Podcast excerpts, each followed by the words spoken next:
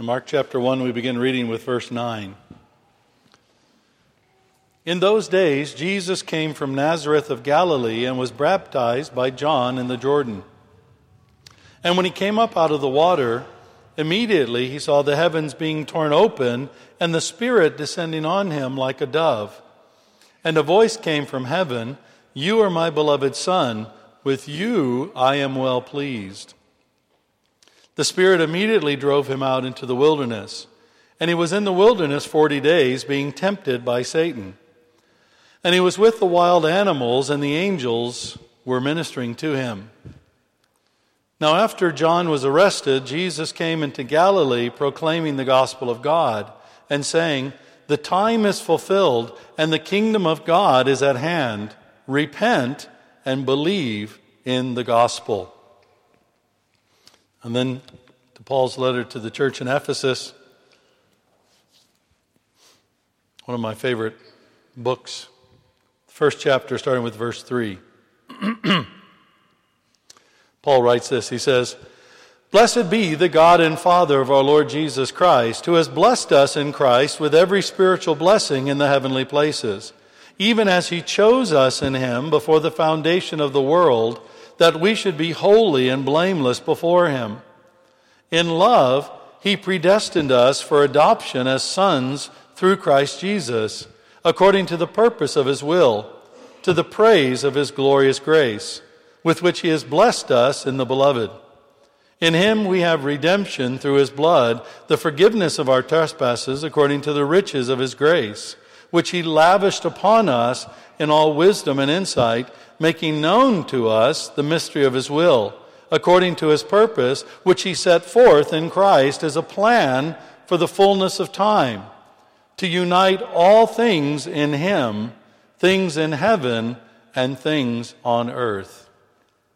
May God bless to us these readings from his holy word. I don't know about you, but boy, I tell you, it feels like a year since last Sunday. And it's been a very, very long week, and in many ways, I think a personally challenging week. It's been good to have time to rest and relax and reflect, and hadn't realized how worn out I really was from the year. But also just a challenging week as well, and thinking about the future and what God might do, and feeling like, you know, can I go on? Can I take the next step? I mean, maybe you've never had a week like that. But I've had that kind of a challenge. And it's been important for me as I've gone through some of these challenging times, not only in the last week or so, but actually in the last 18 months, it's been very, very important for me to remember the promise, to remember that the time is fulfilled. And that's what we've been talking about the last number of weeks, how God just spoke back in October. And as you know, we have been praying for a new outpouring of the Holy Spirit. We've been believing that God is going to pour out his Holy Spirit in a way that perhaps is greater than any time since Pentecost.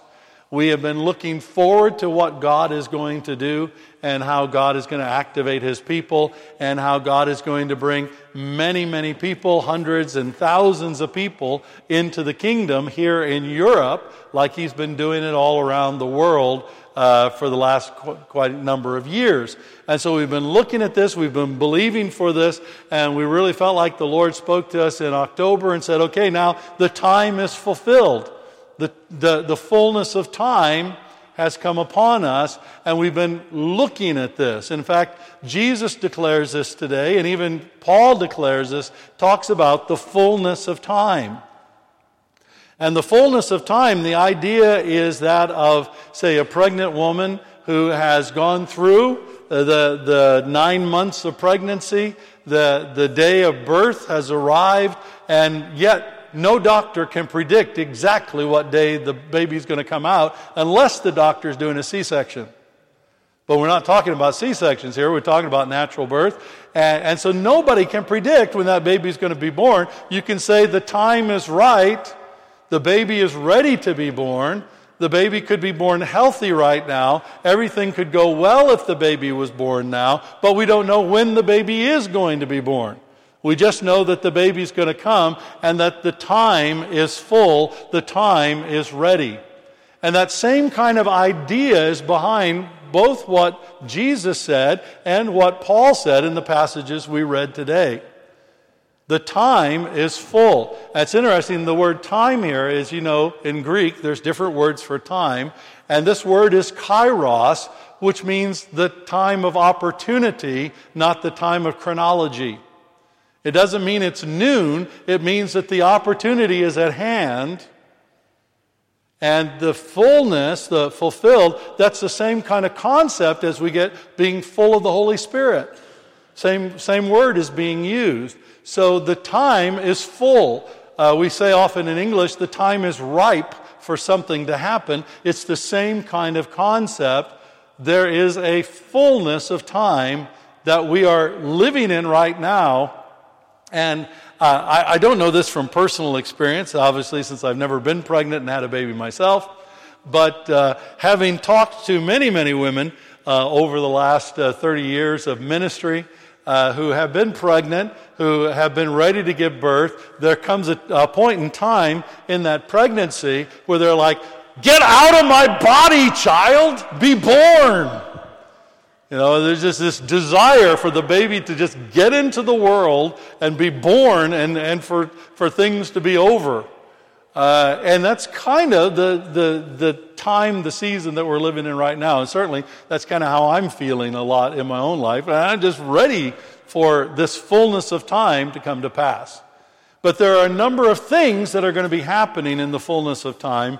And we've been talking about those. And today, the thing that we're going to talk about, in the fullness of time, it is time for the kingdom of God to be manifested. It is time for the kingdom of God to be revealed afresh and anew. It is time, in this fullness of time, for the kingdom of God. Now, many times we don't understand this concept, kingdom of God. And you talk to people, and even people who have been around in ministry for many, many years, they don't really get what is being proclaimed and what is happening with the kingdom of God. And so that's what we want to look at when we say the time is fulfilled and the kingdom of God is at hand. What do we mean? What are we saying? And what are the conditions? What is happening around that? And obviously, there's no better example to look at than our Lord and Savior, Jesus Christ. Now, Jesus said that, you know, nobody is above his master, right? No slave is above his master. So the things that Jesus went through, we are going to go through. The patterns in Jesus' life, we will experience in our lives. Not always in the same way, but those patterns will be repeated. And the same is true when we're looking at the fullness of time and we're expecting the kingdom of God to be here at hand. The same kind of pattern is going to be repeated. And what was that pattern? Well, you notice now Jesus had lived his life. He lived a sinless life because he was, you know, the Spirit of God was in him. He was God incarnate, the Word made flesh. But he lived his life as one of us. And he lived a sinless life. And it came to a point in time where John's baptizing in the wilderness. And Jesus goes, in obedience to his Father, he goes out into the wilderness with John to be baptized as well. Before this time, Jesus didn't do any miracles. A lot of times there's legends around the early life of Jesus. If you've ever watched the film, for example, The Passion of the Christ, it looks like Jesus does some miracles as a child, as a baby. But the Bible doesn't record that. The reason the Bible doesn't record it is that it didn't happen. Jesus, for all intents and purposes, would have seemed like a fairly normal human being up until the time of his baptism. He would have been exactly like one of us, except without sin. And so it came, he listened to his Father. It was a time he went out into the wilderness, he was baptized. And then the first thing we see in this pattern of Jesus is that the Spirit of God comes upon him. Now you might say, well, wait, wasn't he God incarnate? You know, wasn't the Spirit of God already with him? And certainly, the Spirit of God was already with him, but the Spirit of God comes upon him in this moment to empower him to do the ministry that God, his Father, had set out for him. because Jesus had to do his ministry in the same way that we would do ministry. Otherwise, his life makes no sense as an example for us. And so the Spirit of God comes upon him to empower him to do what God wants him to do. And we need this as well.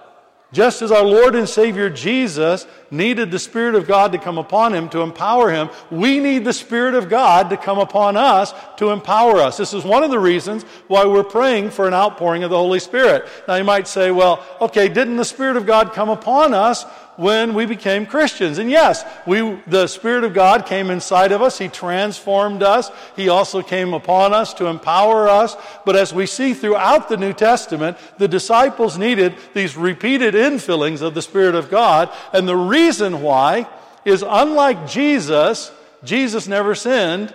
And so the Spirit of God, once he came upon Jesus, never left him. But as someone as once said, we leak because of our sins.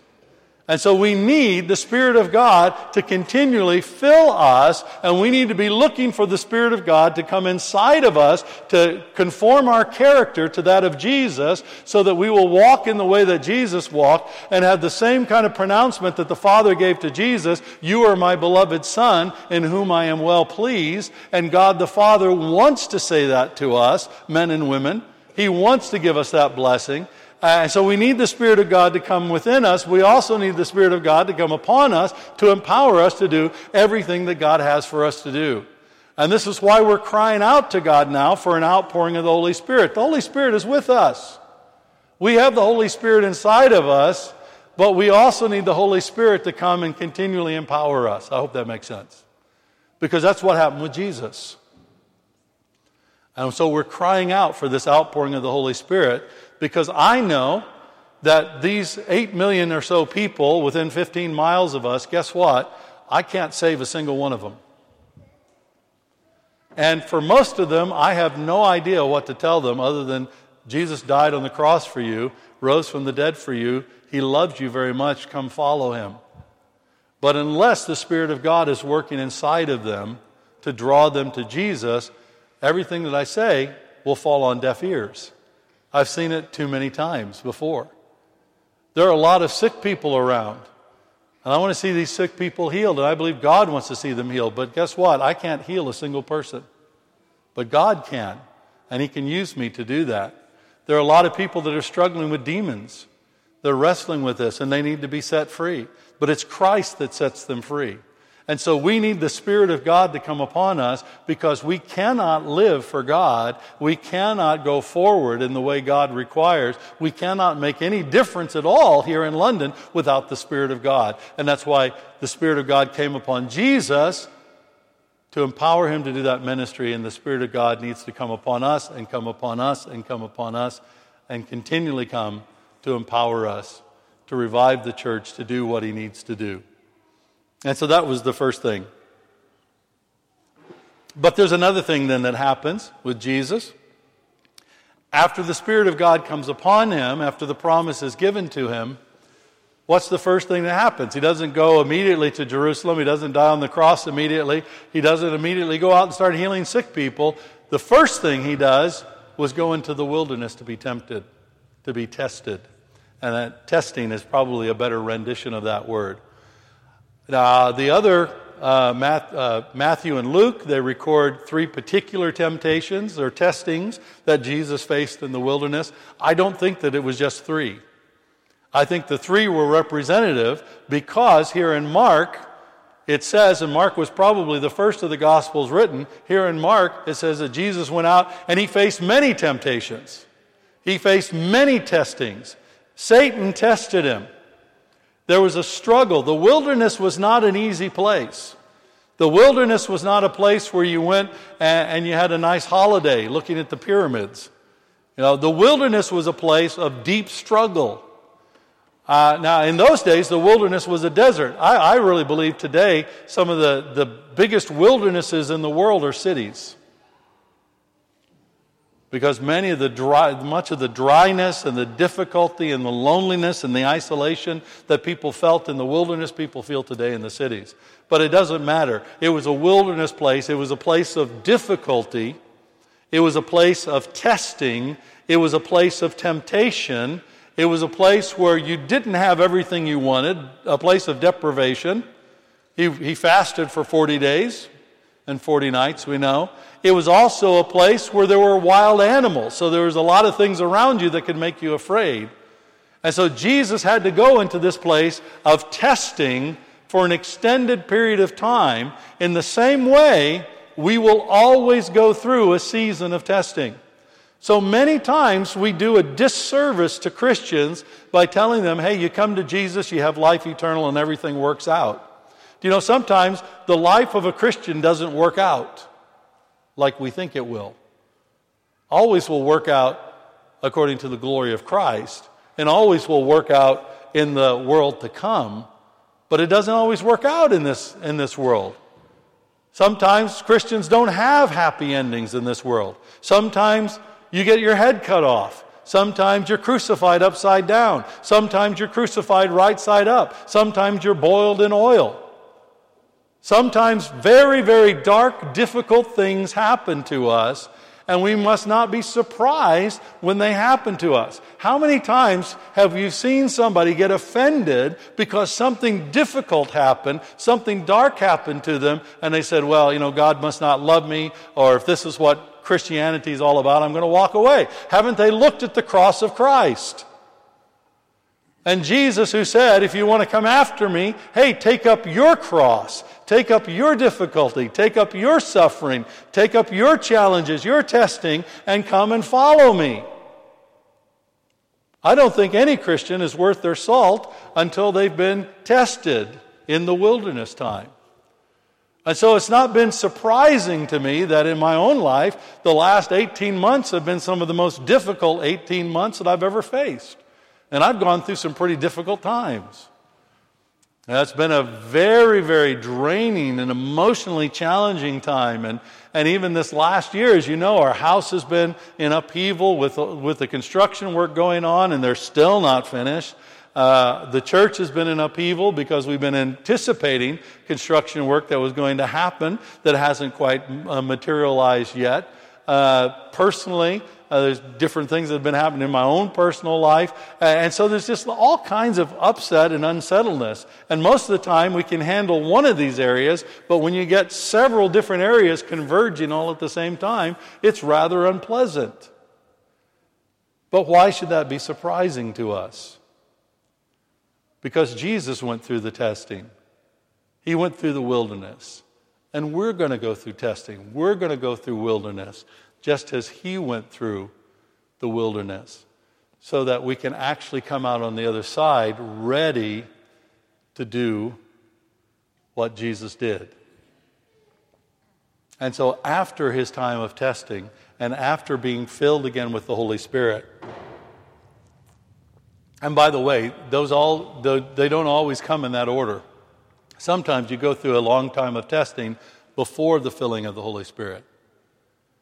And sometimes you get filled with the Holy Spirit and then go through the testing. It can happen in any kind of order. Finally, though, Jesus then, after that, he came back out of the wilderness, and that's when he could say, the time was fulfilled.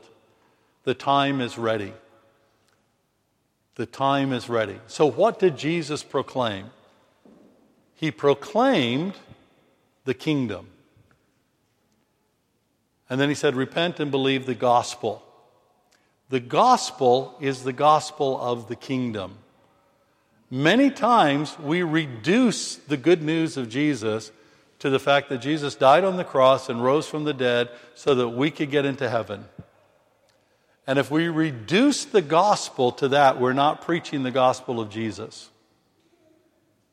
We're preaching a gospel just of salvation. I call it a gospel of fire insurance.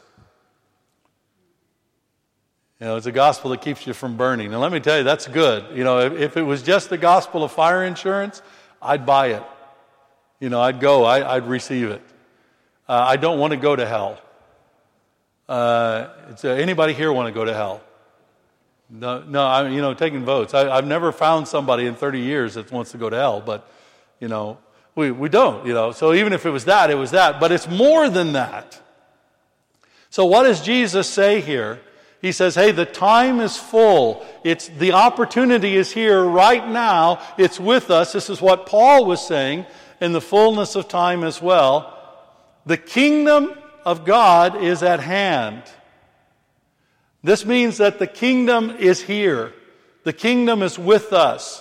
The kingdom is not something we're looking for out there, but it's the kingdom of God has come near to us.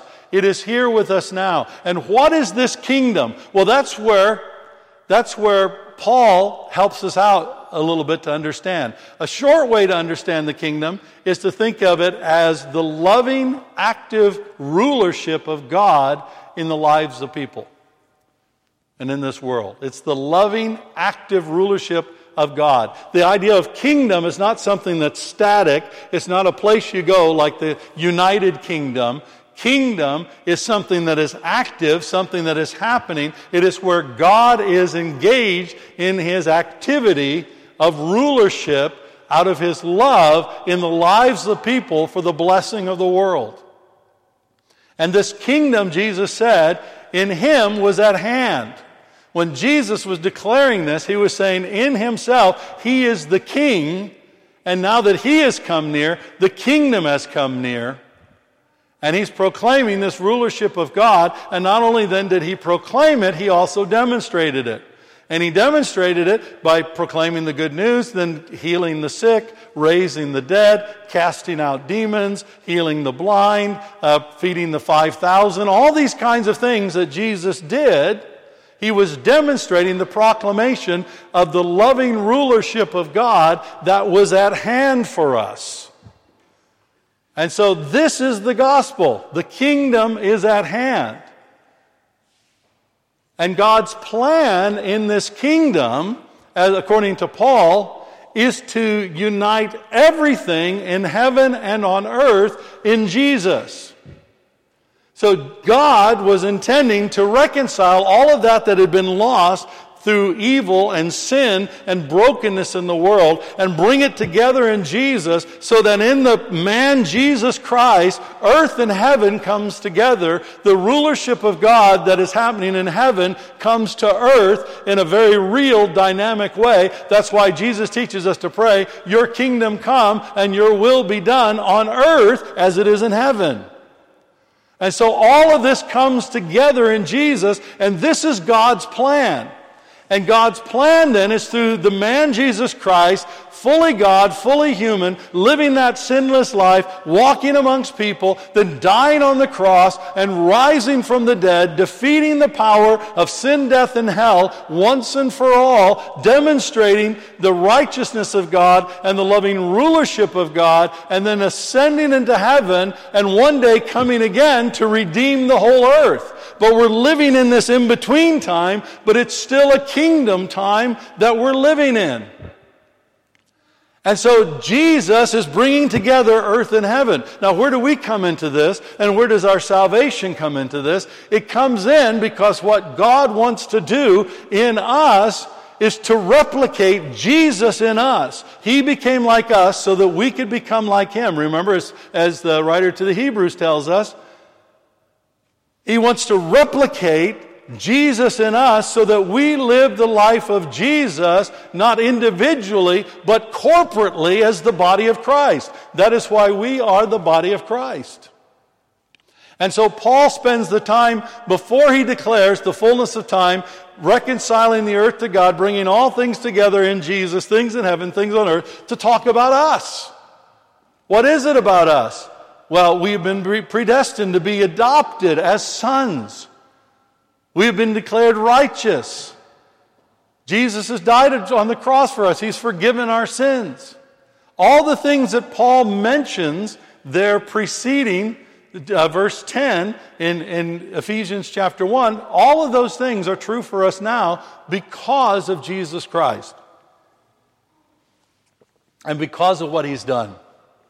So the kingdom of God is God's loving and active rulership in the world today through his Son, Jesus Christ, who is the King, replicated in us as the body of Christ, moving forward in the world to extend the loving rulership in the world, even imperfectly, until that time when Jesus Christ comes again and the whole world then comes under his dominion as king.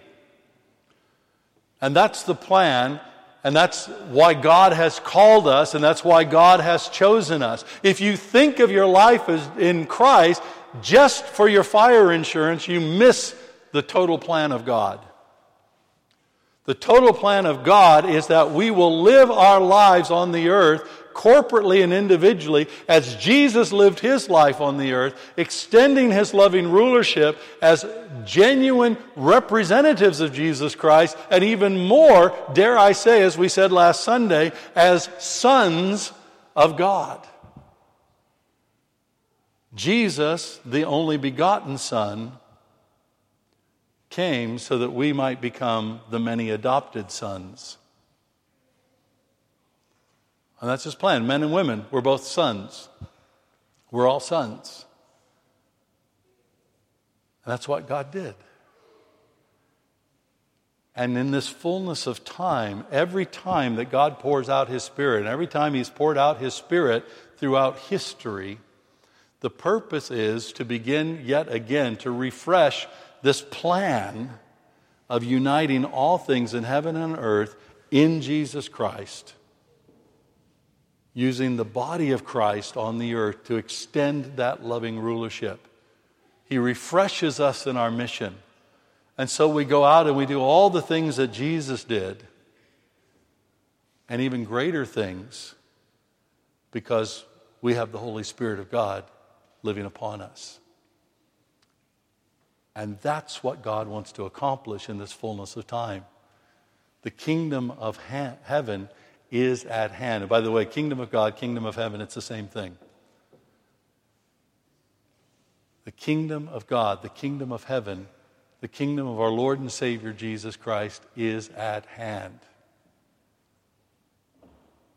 But there's a call. It's just like if you want to join a kingdom. We've moved here to the UK. Obviously, we've been here for 16 years. One of these days, I plan on applying for UK citizenship. It's just taking that test, And the test is, it's multiple guess. So, it should be, you got a good chance of getting through it, okay. But it's just taking the test and doing all those things that you got to do, right? And sometimes you just kind of delay because, I don't have to do it, but I've thought about doing it. And so I've kind of lived on the boundaries here because I pay my taxes, I paid my taxes, but I can't vote. When I first moved here, you couldn't be a citizen of the United States and a citizen of another country. It was against the law in the United States. So if you joined one kingdom, you were abandoning the kingdom of the United States, and so I decided I didn't really want to do that. But then the U.S. changed its mind back about 2005, and so since then, I've certainly been eligible in many respects. Karen and I have been eligible. We've certainly discussed it. I've advised a lot of people to do it, and almost everybody that I've advised to do it has become citizens. Which is kind of silly, that I've advised so many people to do it. They've all done it, but I haven't done it yet. And the price just keeps going up. I mean, what is that? I mean, how smart is that? I don't know. It's a bit of a challenge. So, I'm just kind of, I'm kind of on the edge here. But frankly, I need to make up my mind, right? I need to decide. There's an opportunity that I have. There's an offer that's there. But I need to respond. And the same is what Jesus was saying. He says, the kingdom of heaven is at hand. So how do you become part of this kingdom? Obviously, you become part of it not by anything that you do, by the way, because we're saved by grace through faith. And even the faith is a gift of God so that nobody can boast. It's God's grace working in us. It's God's Spirit drawing us to his Son Jesus, always there. But that doesn't absolve us of responsibility. Those two things are not mutually exclusive in the kingdom of God. And so what does Jesus say? If you want to receive what he's done, if you want to be part of this kingdom, you have to repent and believe.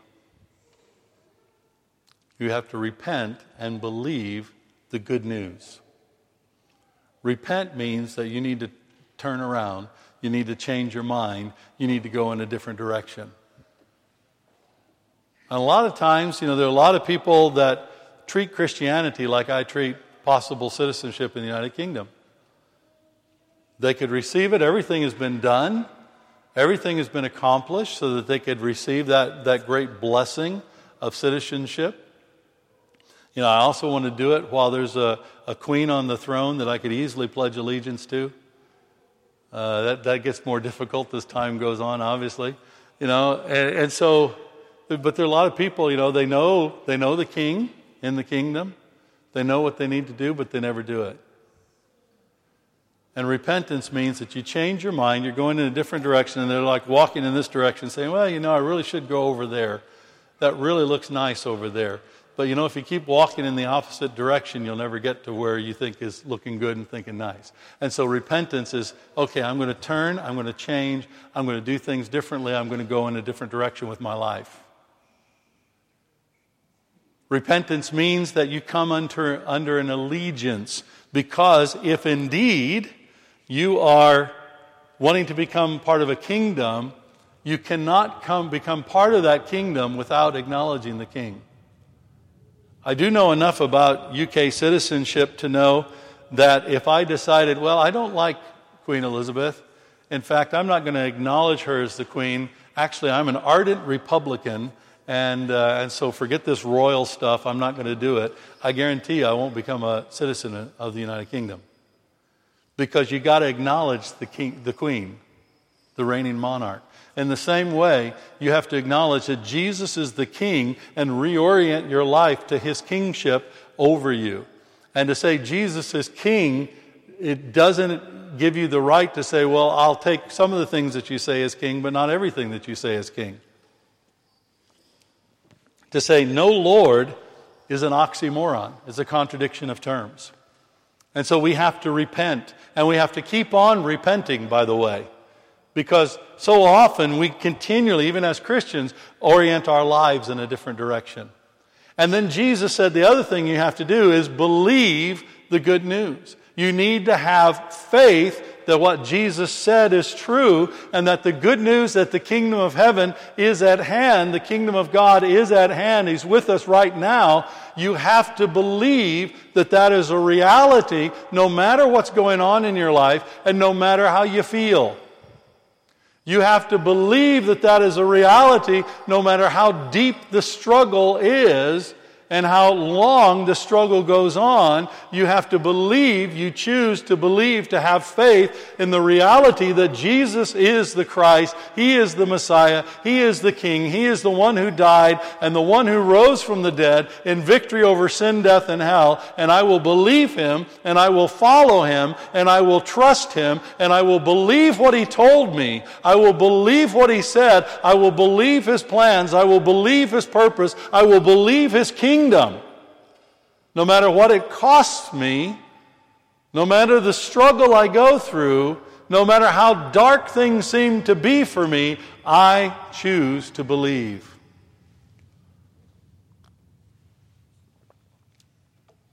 And the great news in all of this is, even as we do these things, we don't do them alone. It's not by our own strength. Even Jesus, we often miss this. What happened with Jesus in the wilderness?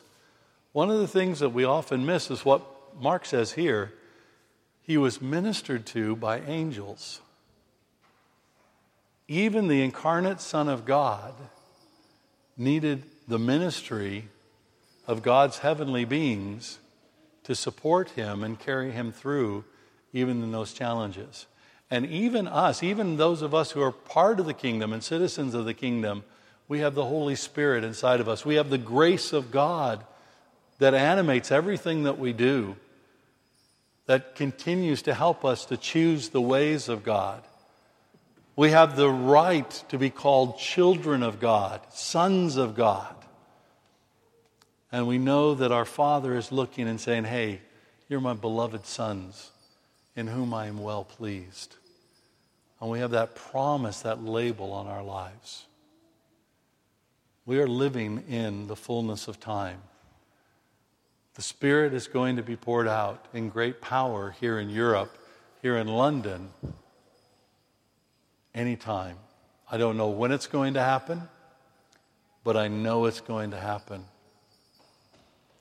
Our question is, have we oriented our lives to the King? Are we living fully in the reality of this kingdom? Have you turned away from those worthless things in your life to turn to Jesus' lordship and leadership? And do you really believe that what Jesus said he's going to do, he's going to do? I tell you, the kingdom of heaven is at hand. Repent and believe. Father God, thank you so much. Thank you that your kingdom is here. Thank you that you have made us citizens of that kingdom. Thank you that you have lavished on us your love in your Son, Jesus Christ. Lord, we cry out for that outpouring of your Holy Spirit so that your kingdom might be manifested again in all its fullness, so that all things in heaven and on earth might be united again in your Son Jesus in a way that people see the reality of Jesus and they respond by surrendering their lives to Jesus and becoming part of your loving rulership.